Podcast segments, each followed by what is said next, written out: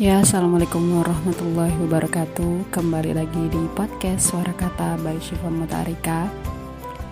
Lanjutin podcast yang sebelumnya Masih terkait parenting tentang cara Nabi mendidik anak Diambil dari buku karyanya Insinyur Muhammad Ibnu Abdul Hafiz Suwaid Penerbitnya Al-Itisam Cahaya Umat kita buka di bab cara Nabi mendidik anak. Sebelumnya kita udah bahas part 1 dan part 2. Part 1 tentang keteladanan. Kalau kalian udah dengerin, kalau belum silahkan dengerin dulu. Karena ini tuh sifatnya bersambung kalau kita dengerinnya lompat-lompat nggak bakal nyambung. Terus part 2 nya yang tentang waktu terbaik menasihati anak. Itu juga harus didengerin. Kalau udah dengerin dua itu baru boleh dengerin yang part 3 ini. Nah yang part 3 ini masih terkait cara Nabi mendidik anak karena bagaimanapun juga sekarang tuh udah banyak ya ilmu-ilmu parenting baik dari barat dari ahli psikologis dari orang timur orang mana pun. Tetap kita ikutin idola kita tuntunan kita. Nabi Muhammad SAW itu udah paling aman lah istilahnya biar kita nggak galau-galau lagi. Jadi kita fokus ikutin apa yang emang udah Rasulullah ajarkan. Karena sunnah itu ya mengikuti bukan sekedar menyebut-nyebut sholawat saja jadi langsung dipraktikkan. Nah part tiganya cara Nabi mendidik anak temanya adalah bersikap adil dan tidak pilih kasih. Bismillahirrahmanirrahim. Ketidakadilan dan sikap pilih kasih orang tua terhadap anak-anak akan menimbulkan rasa kecemburuan dan kedengkian dalam jiwa anak karena mereka merasa dirinya disisihkan. Perasaan itulah yang timbul pada diri saudara-saudara Yusuf. Cakep banget ini kita bakal bahas. Kayaknya seru banget di bahasannya kalau udah bawa-bawa kisah Nabi Yusuf. Seperti di surat Yusuf ayat 8, tatkala mereka berkata, sungguh Yusuf dan saudaranya lebih dicintai oleh ayah kita ketimbang kita. Padahal kita satu keluarga, sungguhnya ayah kita dalam kesesatan yang nyata. Seperti yang kita tahu bahwa Nabi Yusuf itu punya saudara banyak, ada 11 saudara. Dan 11 apa 12 ya, pokoknya banyak lah. Dan saudaranya itu kayak hasad gitu, iri, dengki gitu sama Nabi Yusuf kayak nggak suka. Ih gimana sih dia kayak dimanja banget gitu sama ayah kayak anak bon anak kesayangan banget ayah sampai akhirnya dibuang kan ke sumur. Nah, kalian udah tahu cerita udah masyhur. Akibatnya mereka berkomplot untuk mencelakai Yusuf bahkan merencanakan untuk membunuhnya. Saking segitunya ya padahal masih saudara. Oh ya asal kalian tahu bahwa Nabi Ayub itu punya istri banyak makanya bisa punya anak banyak. Jadi kalau Nabi Yusuf itu punya saudara satu kandung namanya Benyamin. Nah saudaranya yang dengki sama Nabi Yusuf itu beda ibu gitu. Jadi ya wajar lah masih beda ibu gitu. Jadi di surat Yusuf ayat 9 Bunuhlah Yusuf atau buanglah dia di suatu tempat yang sunyi agar perhatian ayahmu tertumpah kepadamu saja. Nih, kita langsung masuk ke bahasannya. Oleh karena itu, Rasulullah Shallallahu Alaihi Wasallam telah menerangkan bagaimana cara memperlakukan anak dengan baik dan membuat mereka agar menaati orang tua, yakni dengan perlakuan adil dan tidak pilih kasih. Sering banget ya kayak kita berdoa, ya Allah jadikan kami uh, memiliki keturunan soleh dan soleha tapi kadang diri kita lupa apakah kita udah jadi uh, sosok yang soleh bagi anak-anak kita.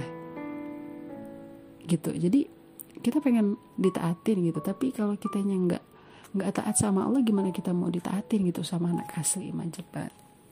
Jadi uh, kata Rasulullah kalau mau ditaatin oleh anak-anak perlakukanlah anak-anak dengan adil dan tidak pilih kasih. Dari Nu'man bin Bashir bercerita bahwa ayahnya pernah menghadap kepada Rasulullah SAW dan berkata, Aku telah memberikan budak lelaki muda yang pernah kumiliki kepada seorang anak lelakiku. Apakah masing-masing anakmu kamu beri seperti itu? Tanya Rasulullah SAW. Tidak, jawab ayah Nu'man. Jangan kamu pertontonkan kecurangan itu kepadaku, sabda Rasulullah SAW. Sukakah kamu jika mereka semua sama-sama berbakti kepadamu? Lanjut Nabi, Suka wahai Nabi, jika begitu jangan lakukan perkara tadi. Hadis riwayat Bukhari dan Muslim. Jadi maksudnya hadis ini ada seorang sahabat bernama Numan bin Bashir.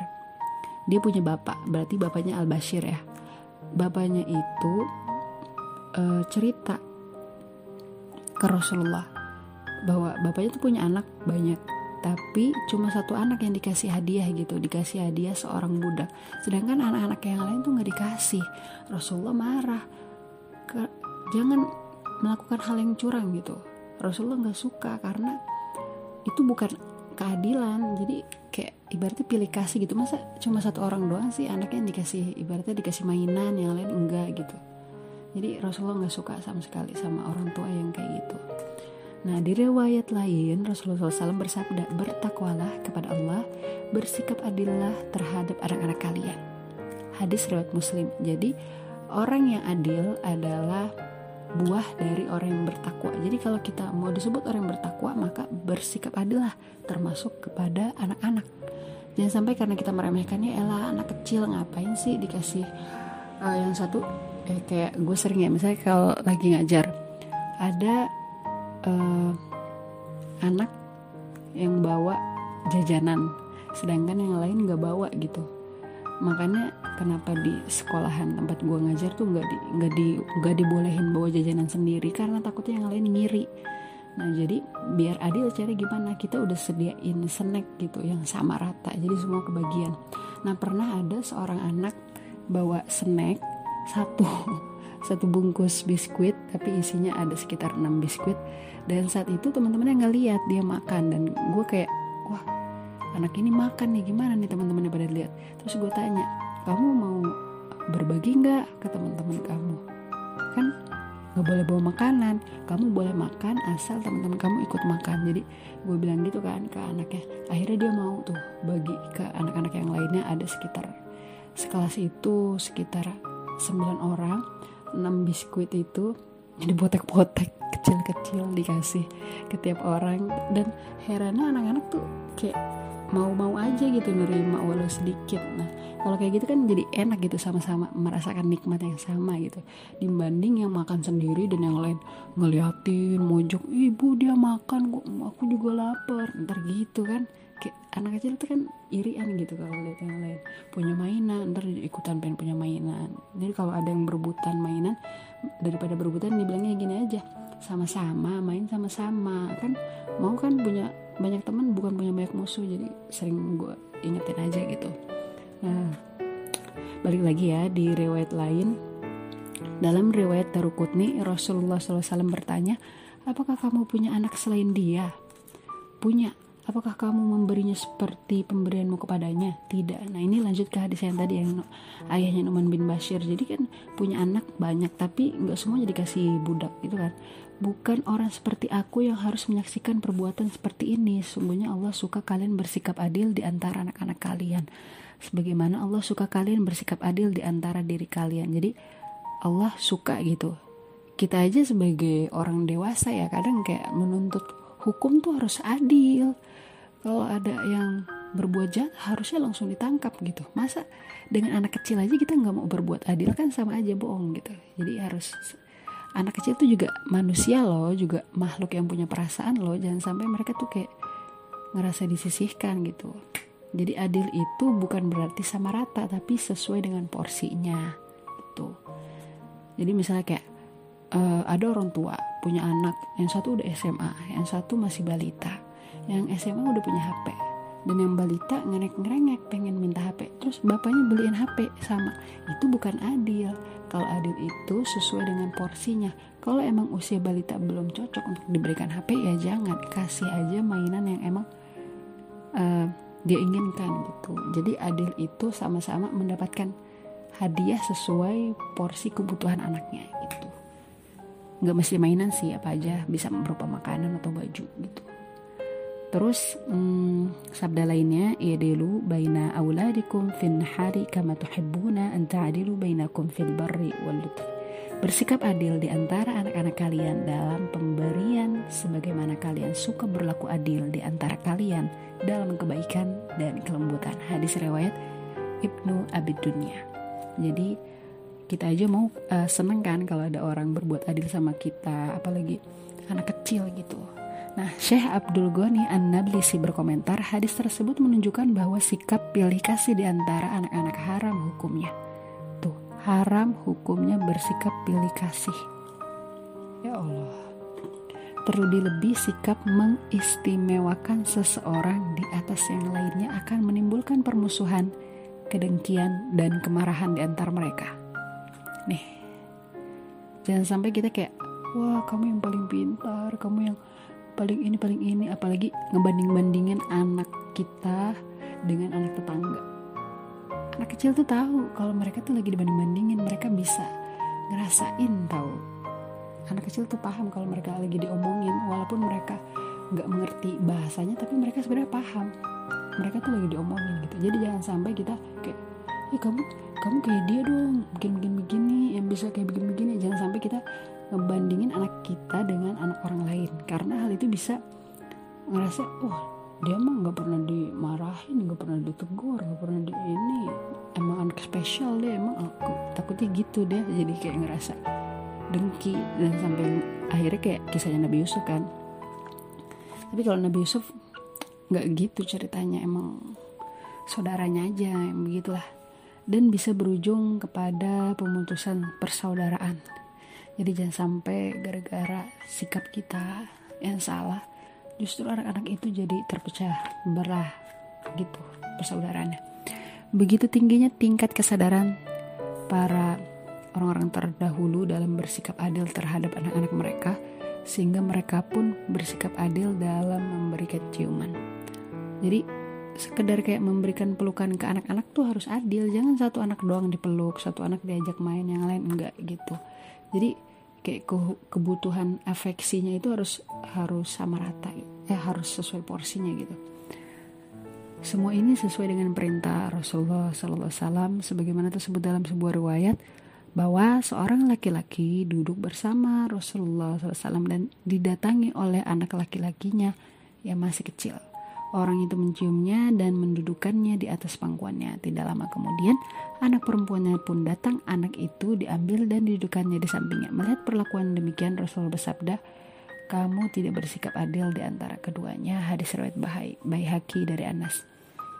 Jadi, hadis ini maksudnya ada seorang Eh, laki-laki uh, duduk bareng Rasulullah lagi nongkrong lah lagi kongko terus tiba-tiba ada anak kecil datang. Terus anak kecil itu uh, sama bapak itu sini salim salim. Eh ya Allah kamu lucu banget. Itu anak laki-laki ya.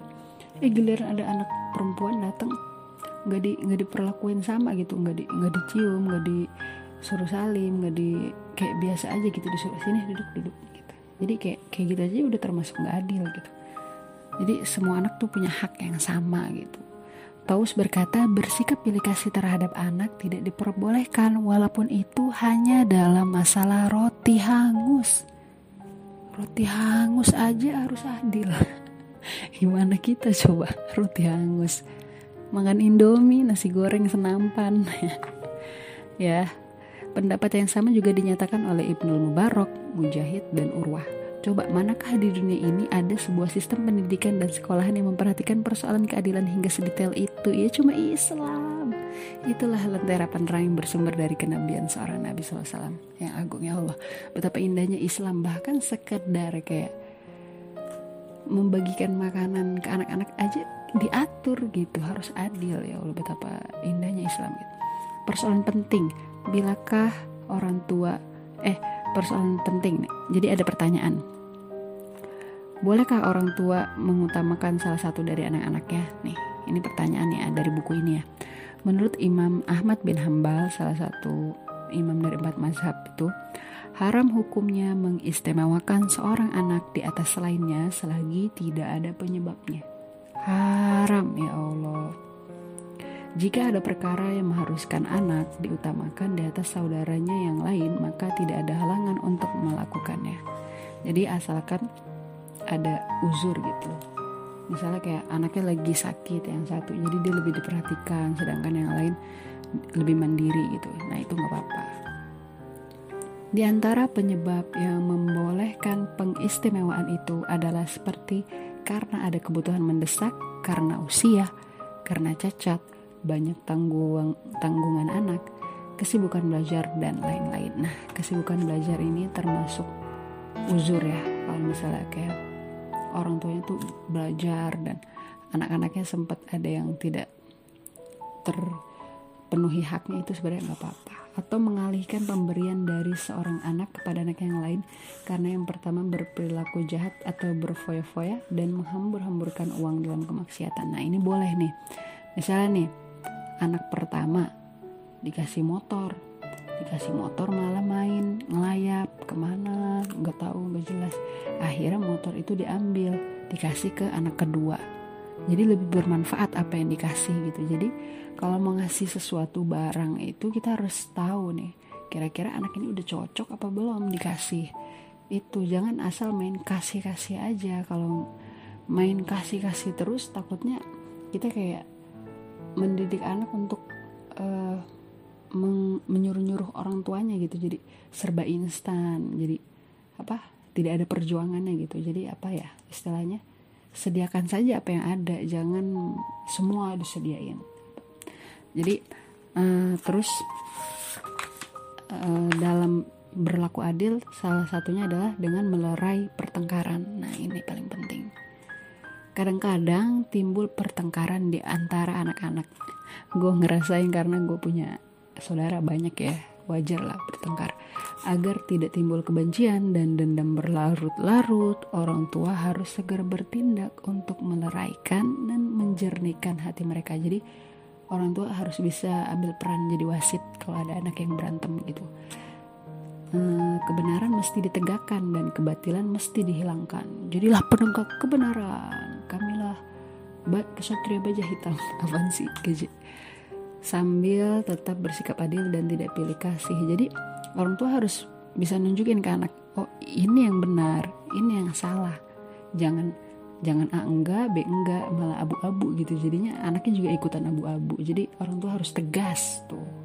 Tegas. Jadi kalau misalnya ada anak mecahin kaca nih terus dua anak berantem kamu nih yang mecahin. Enggak kamu naruhnya sembarangan itu berantem berantem. Terus orang tua harus jangan asal dengar dari satu suara harus dengar dari dua pihak. Nah, dengan adanya informasi dari dua pihak insya Allah jadi lebih lebih clear masalahnya. Kita cari solusinya bareng-bareng. Oh ternyata begini asal muasalnya jadi solusinya kakak kalau naruh gelas lebih hati-hati. Nah kakak juga cara nasihatinnya juga pelan-pelan jangan langsung menyudutkan gitu nah begitulah yang pernah dilakukan oleh Rasulullah SAW meleraikan dua anak yang berkelahi dan mengajak semua orang tua agar menolak kezaliman dengan berbagai cara Abdullah bin Jabir bercerita bahwa pernah ada dua anak berkelahi.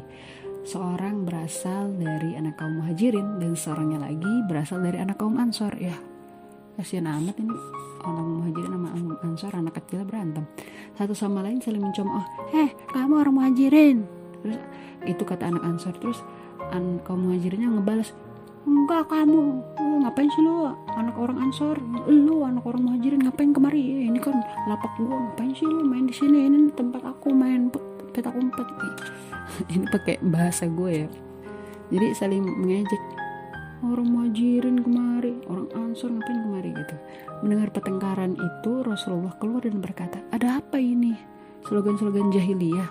Jadi nggak boleh ya istilahnya kayak uh, terlalu fanatik gitu sama sama komunitas. Jadi nggak boleh kita kayak menyudutkan komunitas lain dengan komunitas lainnya atau golongan lain dengan golongan lainnya itu termasuk pertengkaran yang tidak tidak etis gitu. Kata Rasulullah ada apa ini slogan-slogan jahiliyah? Ya Allah bahasa ini banget ya. Tidak ya tidak ya Rasulullah kata mereka melainkan ada dua anak sedang berkelahi saling tendang menendang. Lu bayangin ya anak kecil. Eh lu orang Bogor lu orang Jakarta ngapain? Lu orang Bandung. Gue Persija nih gue Viking nih. Terus berantem gara-gara bola jadi um, balik lagi ya ini kan kaum muhajirin sama kaum ansor anak kecilnya berantem sampai tendang-tendangan Rasulullah bilang baiklah orang hendaklah mau menolong saudaranya baik yang zalim atau yang dizalimi. Cara menolong, menolong orang yang zalim adalah dengan mencegahnya dari kezaliman. Sedangkan cara menolong orang yang dizalimi adalah dengan membantunya hadis riwayat Muslim dari Jabir. Salah satu sikap adil adalah meleraikan pertengkaran di antara dua anak. Ini udah adil. Sebab dalam pertengkaran itu pasti ada yang zolim dan dizolimi. Kayak sering banget sih gue kayak lagi ngajar terus tiba-tiba ada anak berantem yang satu nangis terus yang satu kayak nahan marah. Terus gue tanya kamu kenapa nangis? Itu bu dianya bu ngisengin aku. Terus aku tanya enggak bu dianya duluan mulai terus saling berantem nyala nyalahin terus aku tanya akhirnya ternyata yang pertama itu nggak sengaja.